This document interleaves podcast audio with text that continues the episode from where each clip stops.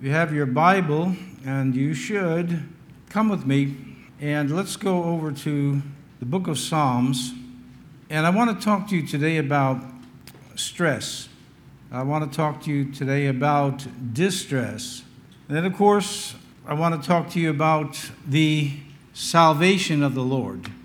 Psalm 25, just a couple of verses, beginning at verse 15.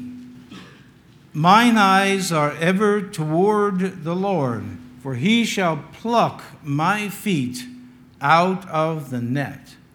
Turn thee unto me and have mercy upon me, for I am desolate and afflicted. The troubles of my heart are enlarged. O bring thou me out of my distresses.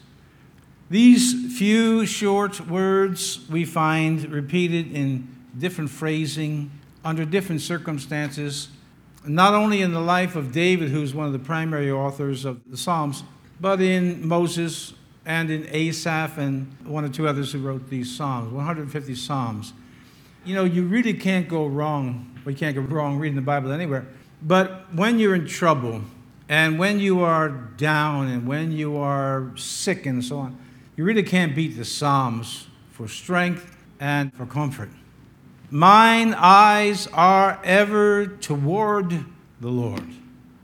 It's a constant fixation, it's a constant gaze at the Creator, the one who made us, but He's also the recreator, as we just heard in Dean's testimony. God healed me, God saved me. And let me ask you this question How many of you are truly convinced you will go to heaven when you die? I mean, you're truly convinced. Everybody? Most everybody? Now, the question after that is this one What has convinced you? And primarily, it's what's recorded in this book, the Bible.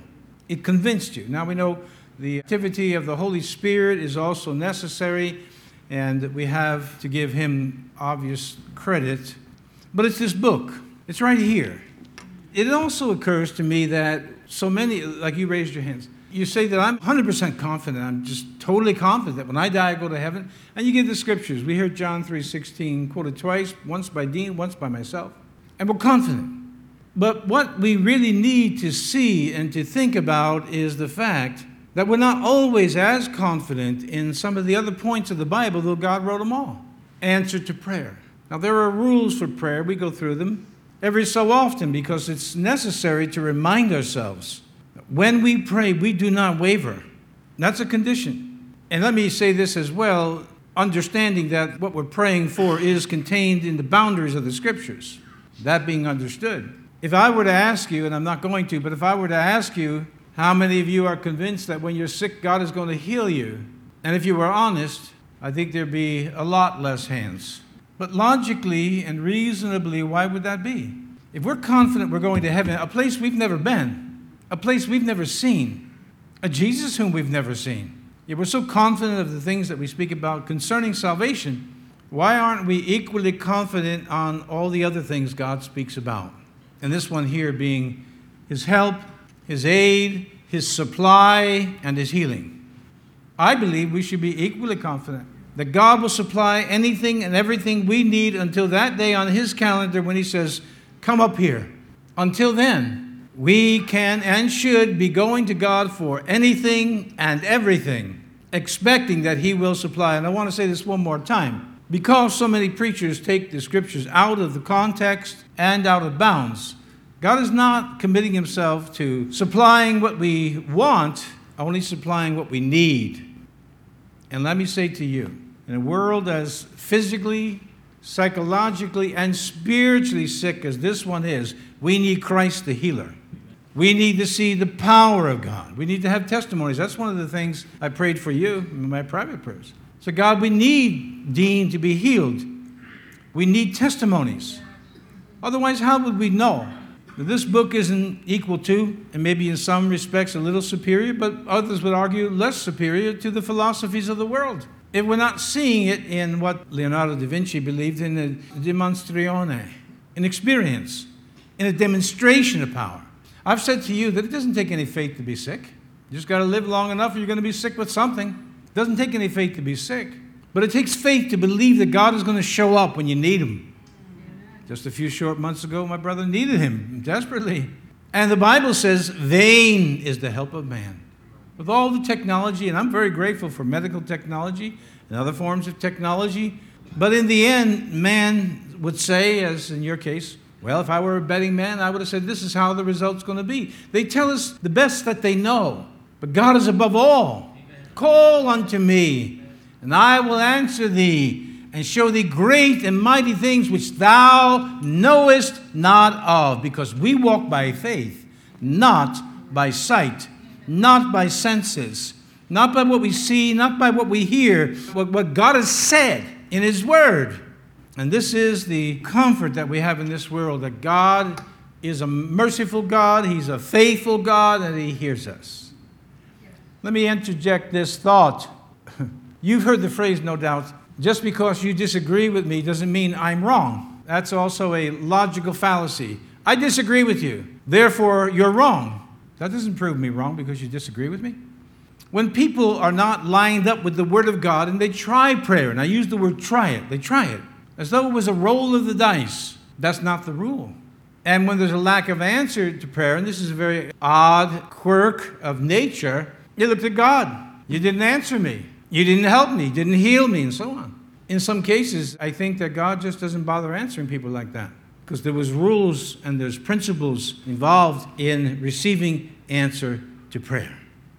Again, it's no secret to any of you, all of you, we are living in some highly stressful times. Very, very stressful.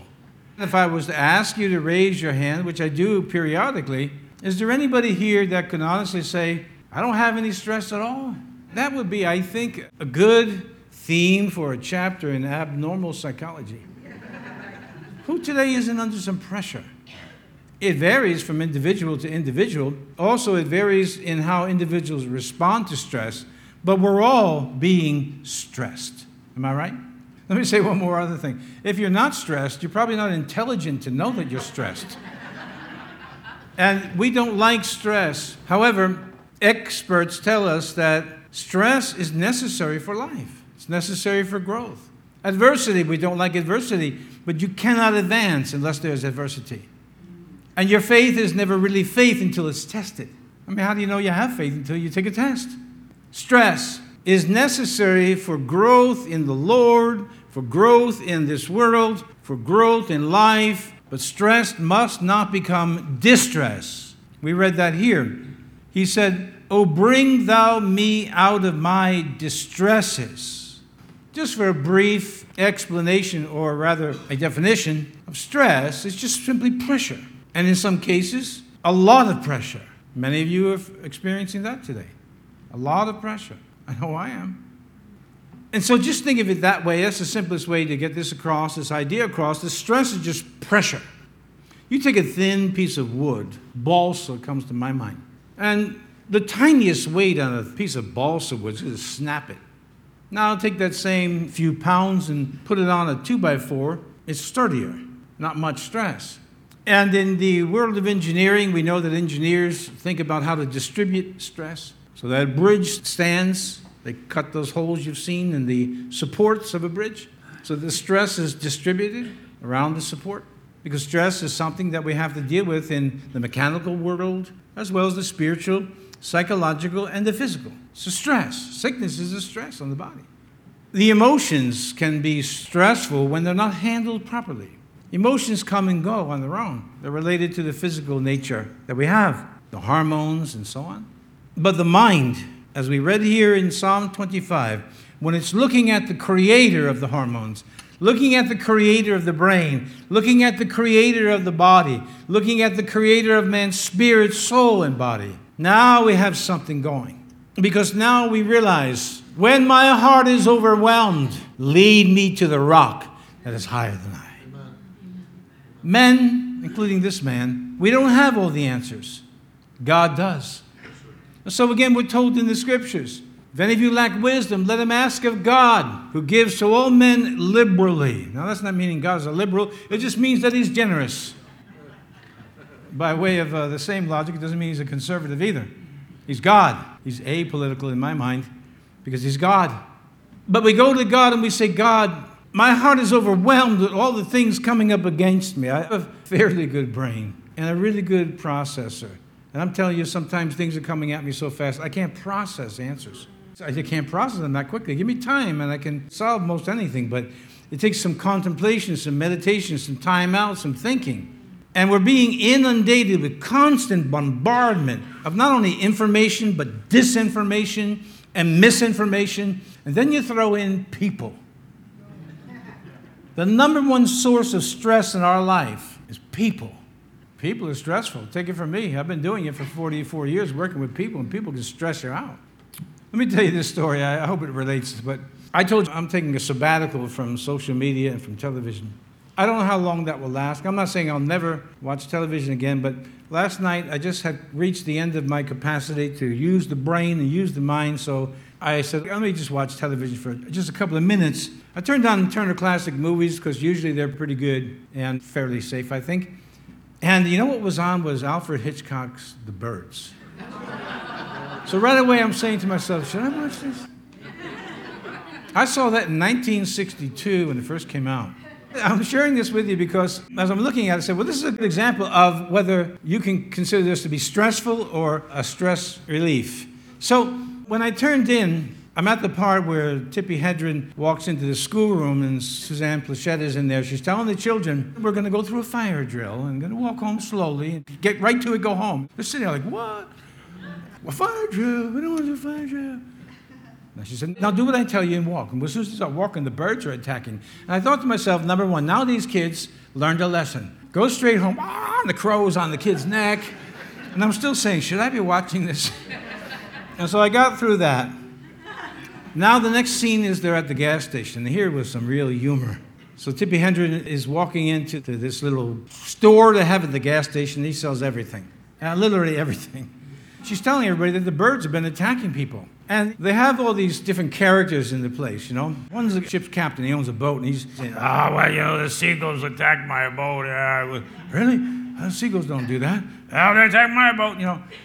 And then down at the end of the bar is an Irishman. It's the end of the world. I'm telling you, it's the end of the world. Did you ever? And he's quoting from Ezekiel. And he's saying, oh, then, he's, then the other woman has a scripture verse for him because he's a drunk. And I'm saying there's real comedy in this. And he says, it's the end of the world. The waitress, while they're talking about the birds killing people, he says, Sam, the three fried chickens. And I'm thinking, if you're at war with the birds, frying chickens is probably not a good idea. Well, what really came to my mind, and that's why I tuned it in, was something I remember my mother's brother, my uncle, uh, doing during that movie when it was first came out. So it was on television, and uh, they were watching this movie where the birds are attacking people. And it conjures up some real thoughts that if birds actually got together and said, We're greater than the people. He went out to the kitchen to make a sandwich, and he asked my aunt, Did she want one? Now, yeah, make me a whatever. Well, do you remember those little stuffed fake birds? Used to put them up on the, uh, I don't know, do they still do them? They make them you know, little things, you put them up on the curtain rod, little canary or something like that. While he was making the sandwich, he decided to stick it inside. so she went and to bite into the sandwich, and crows are on it, there's blood all over the place, people are dying from birds. So I thought to myself, well, this movie could either provoke stress or in the case of what my uncle did, it could relieve the stress by making something light of it. In any case, uh, life is very stressful.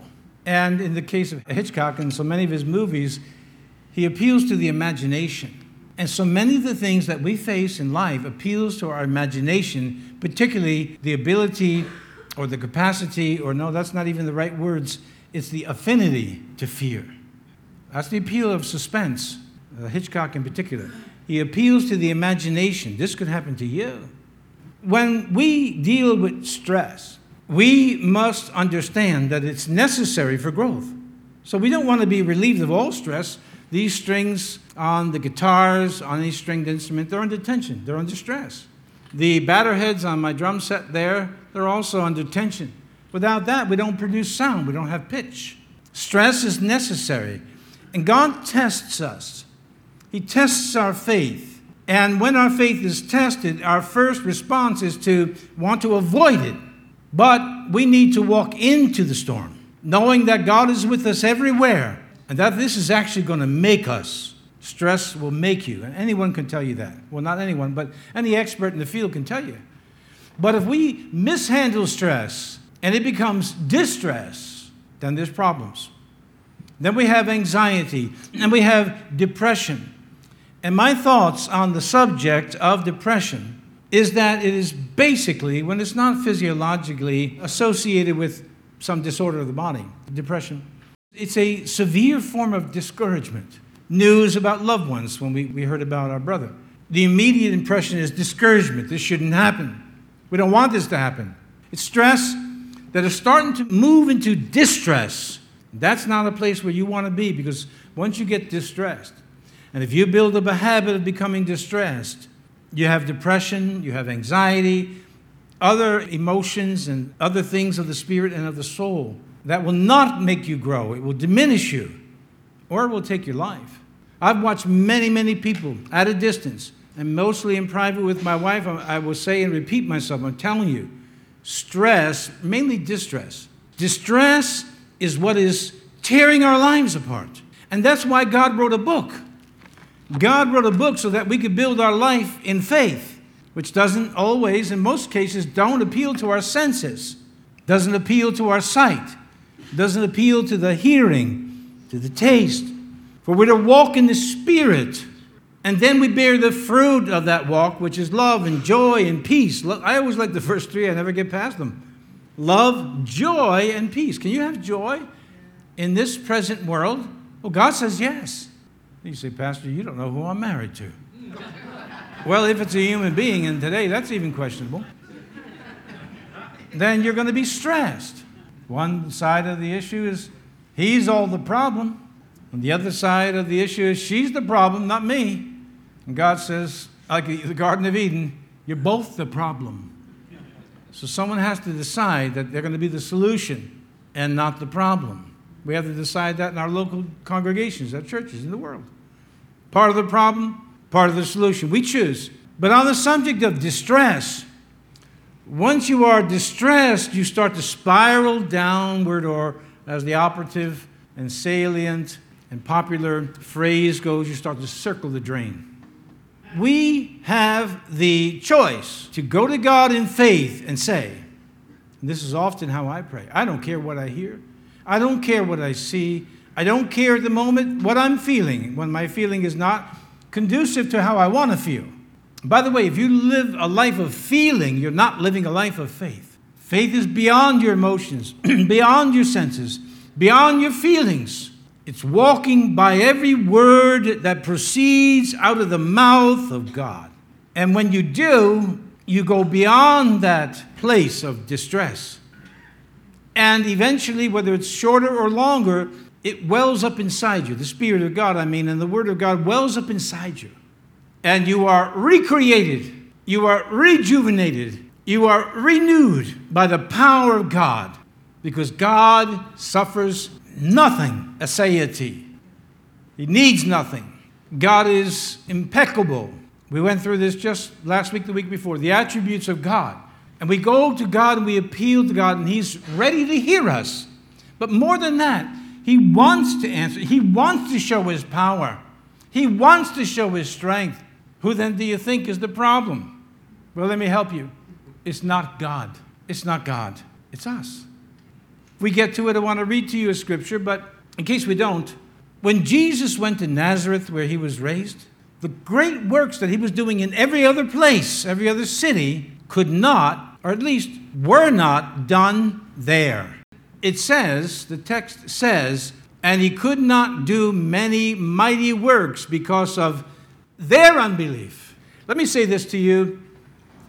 I have believed from the beginning of my walk with the Lord and ministry, which was the same year, to this moment, that what the church needs, needed, and will always need is the power of God, answer to prayer, to see the reality of God demonstrazione, the demonstration of God. We need to see God healing people, strengthening people. And I'm going to say this again so that you don't forget. If you believe you're saved and you're 100% confident, why can't you go to God and be healed? I'll tell you why.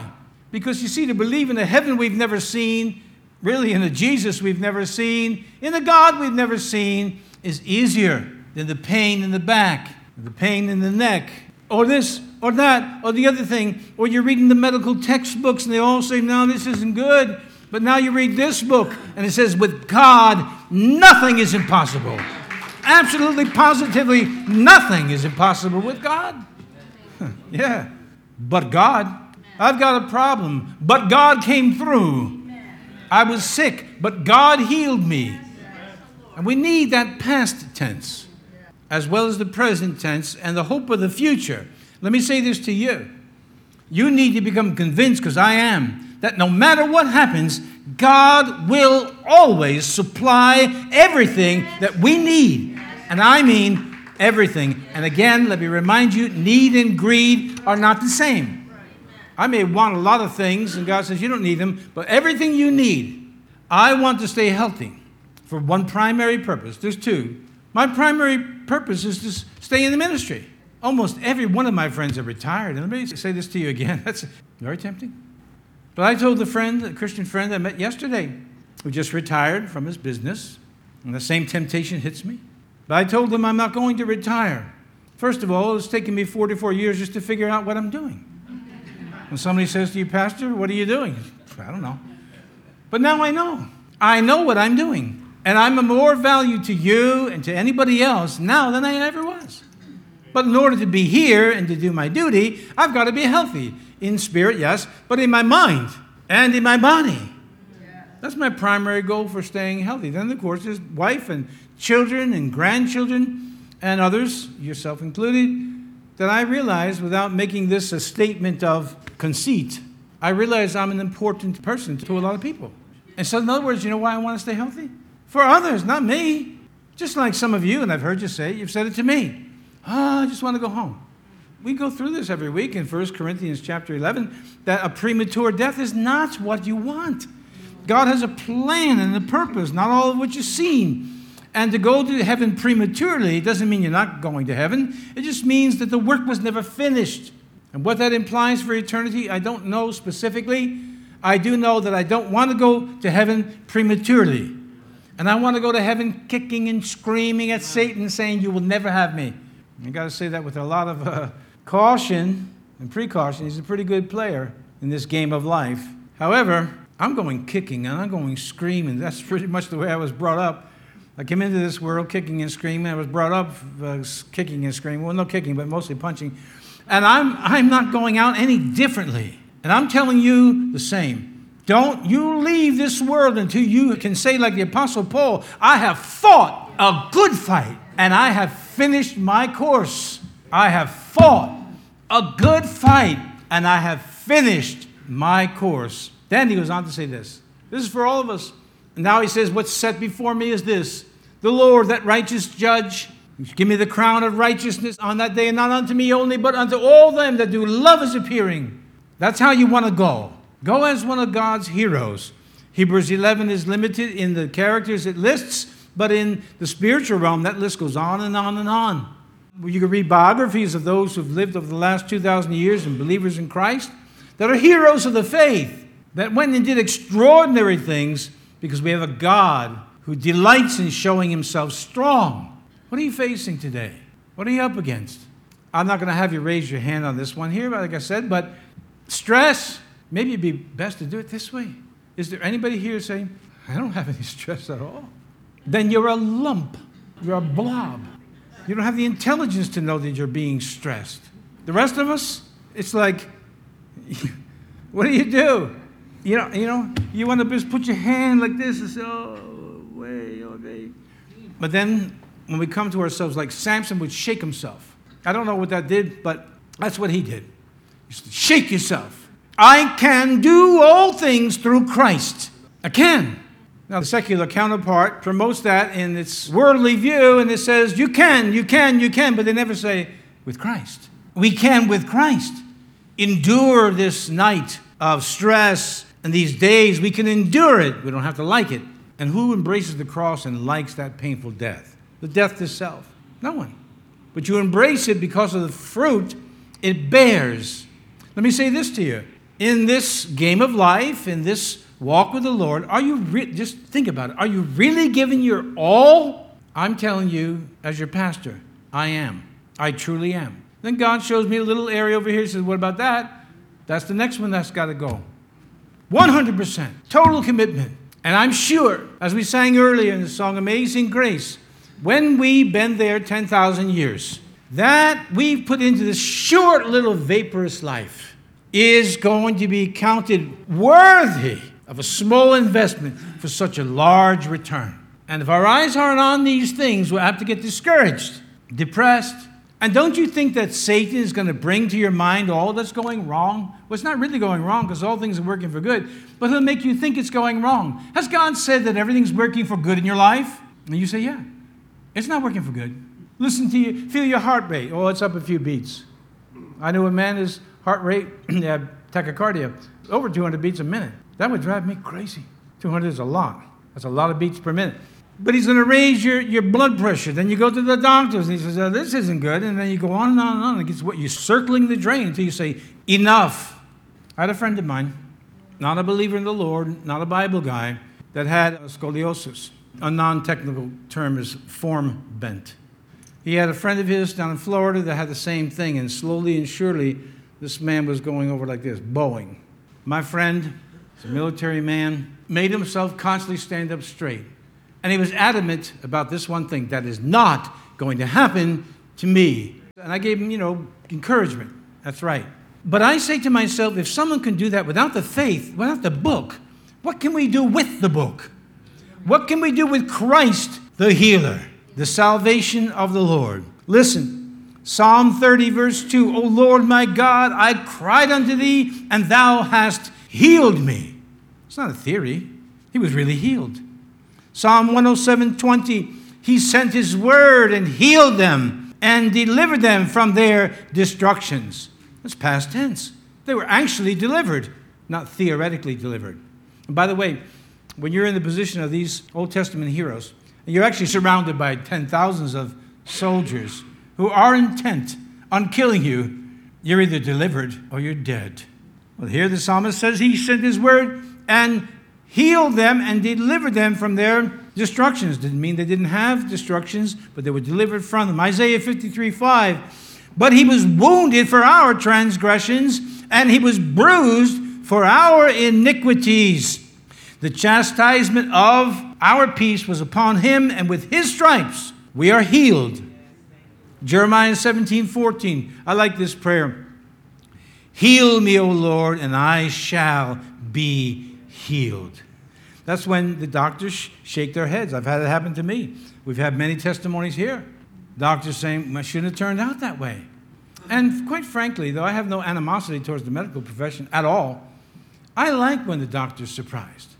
One time I was told on a stress test, cardiac stress test, the doctor said, There's just no way a man of your size should be doing this test as easy as you are. And you grin. And you simply say, I can do all things. See, they assume if you're big, well, you can't be cardio. What do you do cardio? People, you know how many people ask me, Do you do cardio? It's an insult. Look at the results I got. Of course I do cardio. Yeah, I do cardio. Oh, you lost so much weight, you must feel so much better. That's implying I didn't feel good before? The truth is, I did. Now, I know you're amazed. You say, Really? I did. Yeah. And when I was doing cardio at the above weight that I had back then, I was doing it with an 80 pound vest. And I had to take pictures for someone who kept saying, You got to do cardio. You want this? It was an 80 pound vest, walking up a hill. Why? Because the strength don't come from the external, it comes from here, it comes from the inside. It comes from a resolve that says, I don't quit. Amen. And when you have Christ, I can do all things. How about you? You're going to be tested, so you say, I'm not going to take the test. You are going to take the test. You may fail it, but you're going to take it. And we all fail tests. We all fail God's tests from time to time.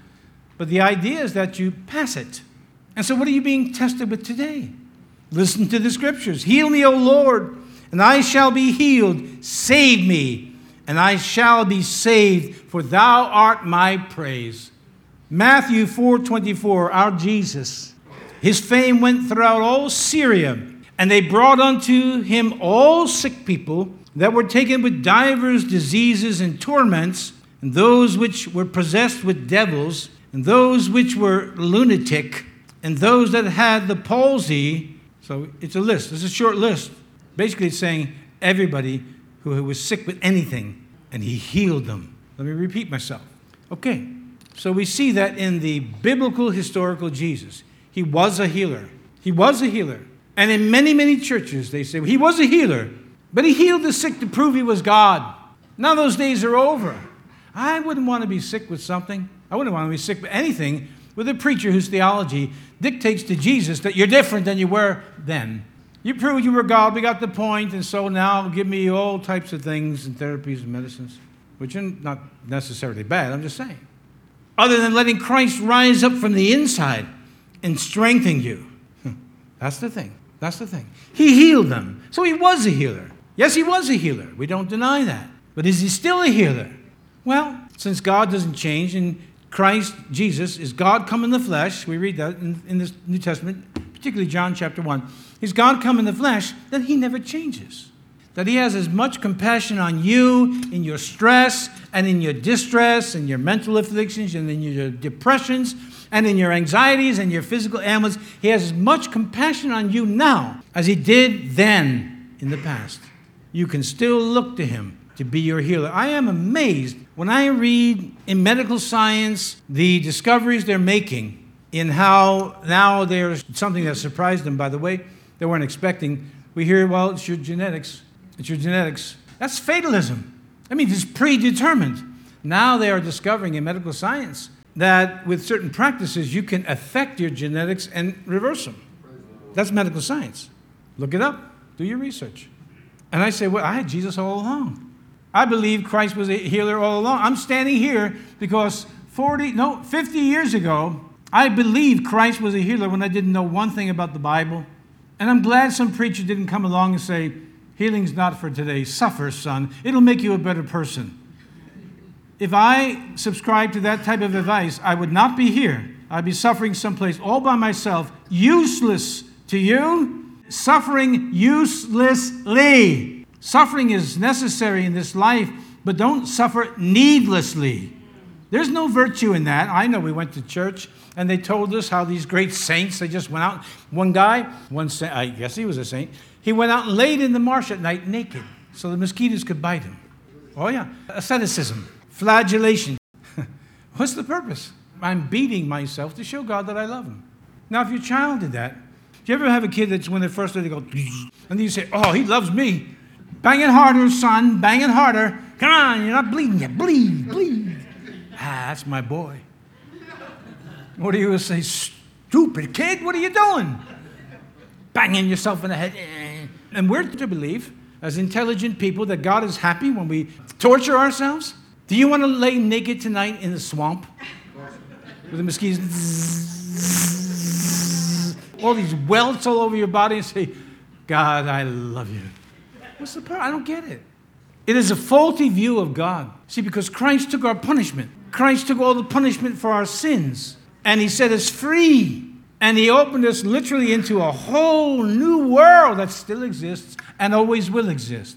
Christ the healer, as well as Christ the Savior. This is the salvation of the Lord. Matthew chapter 8, verse 8. The centurion comes to Jesus. The servant whom he loves is very, very sick, close to death. Heal him, Lord. Jesus said, I'll come to your house. He says, No, no, no, no. You don't have to come to my house. Just speak the word, and my servant will be healed. Matthew 8 8 says, The centurion answered and said, Lord, I am not worthy that thou shouldest come under my roof, but speak the word only, and my servant shall be healed. Jesus will go on to say, Great is thy faith, and so on. Now, this Roman soldier wasn't a Jew knew the power and authority of Jesus. He said, You don't have to make the long trip, just speak, and my servant will be healed. Because I recognize authority, because I'm a man who has authority over 100 soldiers. Just speak. Now, let me ask you this question Where is Jesus today? Well, we know two or three gather. He's here, yes, in spirit. But where is Jesus today? where is Jesus today? Well, yeah, that's true too. Okay, He's seated at the right hand of God, the physical, so to speak. And all we have to do in prayer is say, Lord, speak the word only, and we'll have a revival. Speak the word only, and we'll have a reformation. Speak the word only. Now we come to the individual. I shall be healed. But I go further. I believe that not only once we're sick, let's say for an example, once we're sick, that we get well, but I believe we could actually be stronger than we were before. I do. Part of the reason why is because we're so encouraged that God has answered prayer. I want to say this to you as a personal testimony. I am so grateful and so glad that God saved me in my bedroom all alone because if He hadn't, with the majority of Christians and most of them leaders that I've met, I would have walked away from Christianity a long time ago. But I didn't. And you know why? Because of Christ. Christ. Christ. Christ never changes. He's still the same. That's how I reasoned my way through out of my troubles many, many years ago. Reading this book, not really understanding a whole lot, but I was able to reason through that if Christ was a healer, like the verses I'm reading to you now, and if he's never changed and he's eternal, then he must still be a healer. Now, how does somebody my age at the time with all my troubles come up with a theology like that? Because it's good reasoning. If God actually wrote the Bible, and you say that he did, then why don't we believe it all? Why aren't we filled with joy? And I can tell you where not to look for a problem. It's not there, it's here. There's something impeding a perfect faith. And that perfect faith is made perfect by experience. You walk with God long enough and you have experienced that God always comes through. And then you say to yourself, that's what the book says. That's what my experience says. They match. I will continue to trust God no matter what, because He will always come through. And you know why? Because He's God. We're not. Man is not. Matthew 8 16, when the even was come, they brought unto him many that were possessed with devils, and he cast out the spirits with his word and healed all that were sick. Matthew 12, 15, but when Jesus knew it, he withdrew himself from thence, and great multitudes followed him, and he healed them all. Matthew 12, 22, then was brought unto him one possessed with the devil, blind and dumb, and he healed him insomuch that the blind and dumb both spake and saw. We go through the scriptures, and we see this especially in Matthew, Mark, Luke, John, and the book of Acts. Repeated and repeated and repeated again. Jesus, the healer. When we are told in the book of James, Is there any sick among you? Let them call for the elders of the church. And by the way, the elder implies not that they just you know, put a sticker on them say, you're, oh, We need an elder. You're an elder. Uh, okay, you're a deacon it implies that they are actually men who have grown in the faith, that have more confidence, more knowledge than the rank and file Christian. But he says, Call for the elders. And Any sick among you, call for the elders. Let them anoint him with oil in the name of the Lord, and the prayer of faith shall save the sick. Salvation of the Lord. We know from studying it, save, sozo is the Greek word. Save means safe, but it also means healed. Healed. Christ the healer. You see, we don't want to be, well, I'll use the word half baked. You're confident you're going to go to heaven? Well, that's good. But I had a more pragmatic approach to the scriptures from early on. I said, well, if I'm going to be confident that I'm going to eternity because of Christ, the atonement, and so on, then I'm going to find out the truth of these verses by practicing them day to day through prayer and faith and what have you. I have found out in these 44 years of ministry that I'm tested a lot, a lot all different types of ways. I mean, tested by God. That's before temptation. You have both. But I've yet to see God not perform His word. Now, in the test, you're in a hot sweat, but you keep looking to God and you refuse to give any ground in the mind to any other possibility except that God will come through. Then we have all these promises.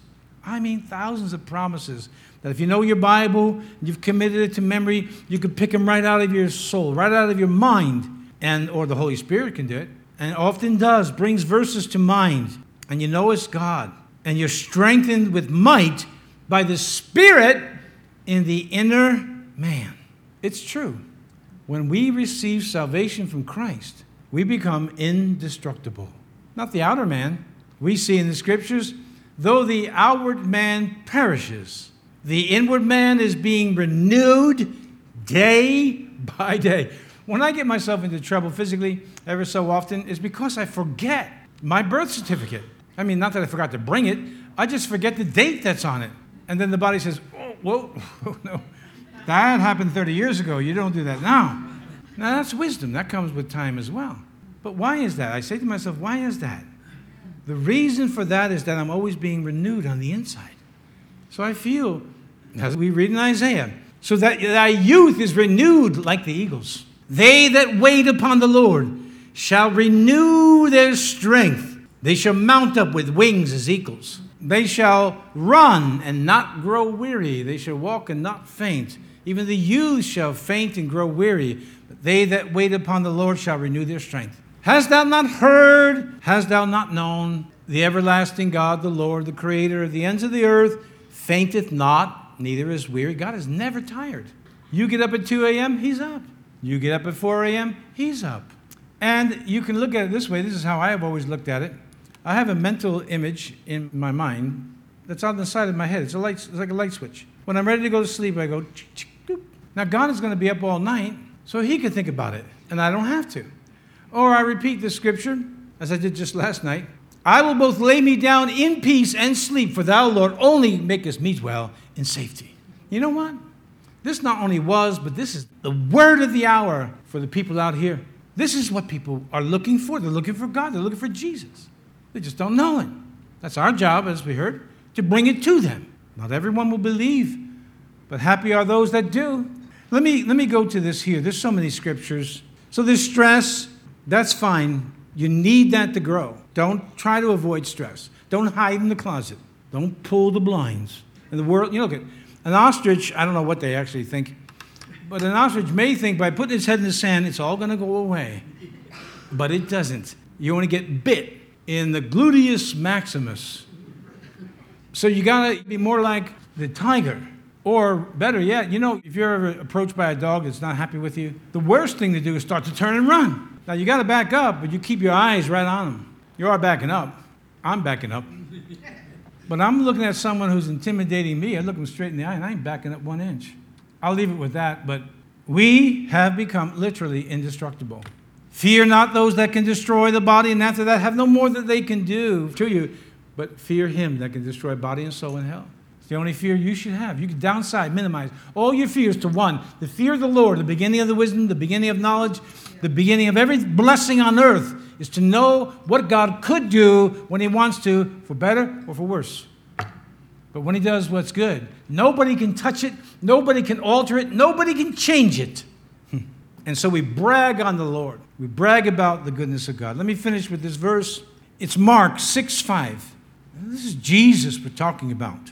And he could do there no, it's Nazareth, and he could do there no mighty work, save means except, except that he laid his hands upon a few sick folk and healed them. Hey, you know what? In any service, if God just laid his hands on a few sick folk, we would be talking about it all day long. Here, it's a negative. Here it's like, that's all he can do is heal a few of you. It shows you, huh? What is written down here as a uh, exhortation to not do the same thing, yep, a few sick people were actually healed. And we know, we know that in many cases, most are not healed. In a Sunday evening service some years ago, I was preaching on healing, and I asked the church, I said, let's just be honest. When we anoint with oil and when we pray the prayer of faith, how many people are actually healed? See, the preacher's not supposed to do that. He's supposed to always have his cheerleading costume on and his pom poms and basically tell a lie. Everybody's healed, everybody's healed. Everybody's not healed. Let's be honest.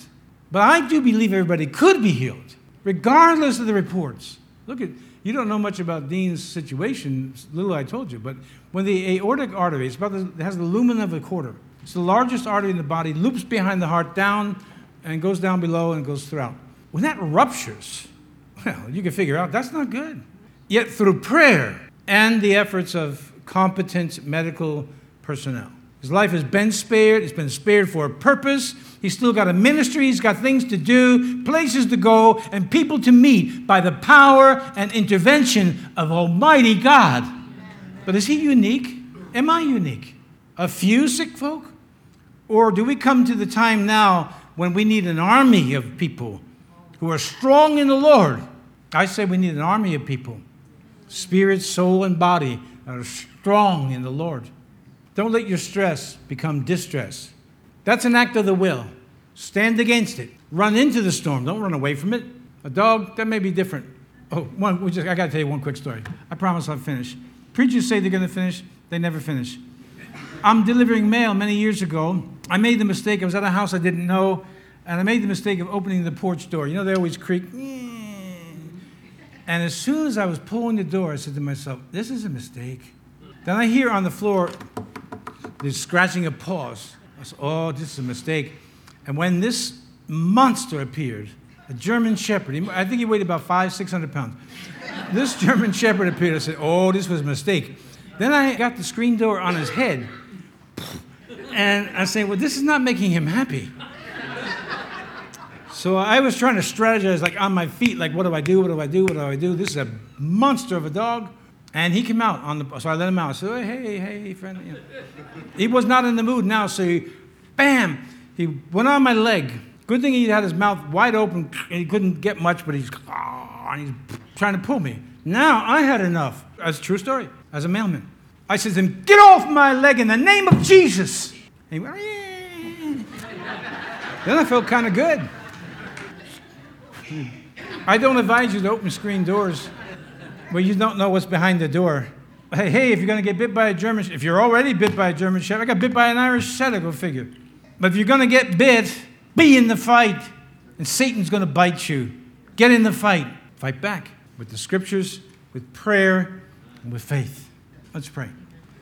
Father, we have confidence in the book, but I think sometimes our confidence is selective. Or we believe that Christ is coming. We believe we're going to heaven. We believe there's an Antichrist. But then there's other promises that it just seems to me, at least, that we uh, don't treat them with the same equality. You are our hiding place. You're our healer, our strong fortress, our tower, our rock. Many, many promises in the scriptures. The joy of the Lord is your strength. Sing unto the Lord a new song, and so on. I pray today, Father, for everyone here, for everyone watching, for everyone listening by way of radio that faith would take hold in this dark hour of history. And we can see that the weapons of our warfare are not carnal, but they are mighty through God to the pulling down of strongholds. Oh God, today I just ask you in Jesus' mighty name, heal, deliver, touch, touch your people. I want to pray with you today before we close the service. I want to have you anointed with oil. I want to ask God to, to fulfill his word. The power is not in man, man, not in the preacher. It's in Christ. So stand with me, would you please? And I'll ask the elders to grab the anointing oil and we're going to anoint everybody, everybody that will come forward. I envy the person that doesn't need a healing, but I have doubts about it. Everybody needs a touch of God. Father God, we come to you in the name of Jesus. There is no other name under heaven given among men whereby we can be saved and healed. Today we come forth with our stress and distress.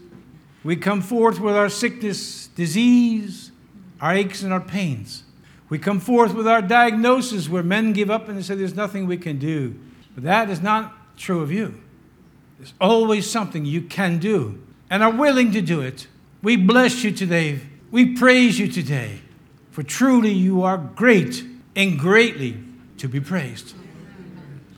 Father, right now I'm trusting the same Jesus who healed all that came to him in the New Testament and did many healings in the Old. I'm trusting, Lord. We are trusting God. You're touching the cancer, the heart disease.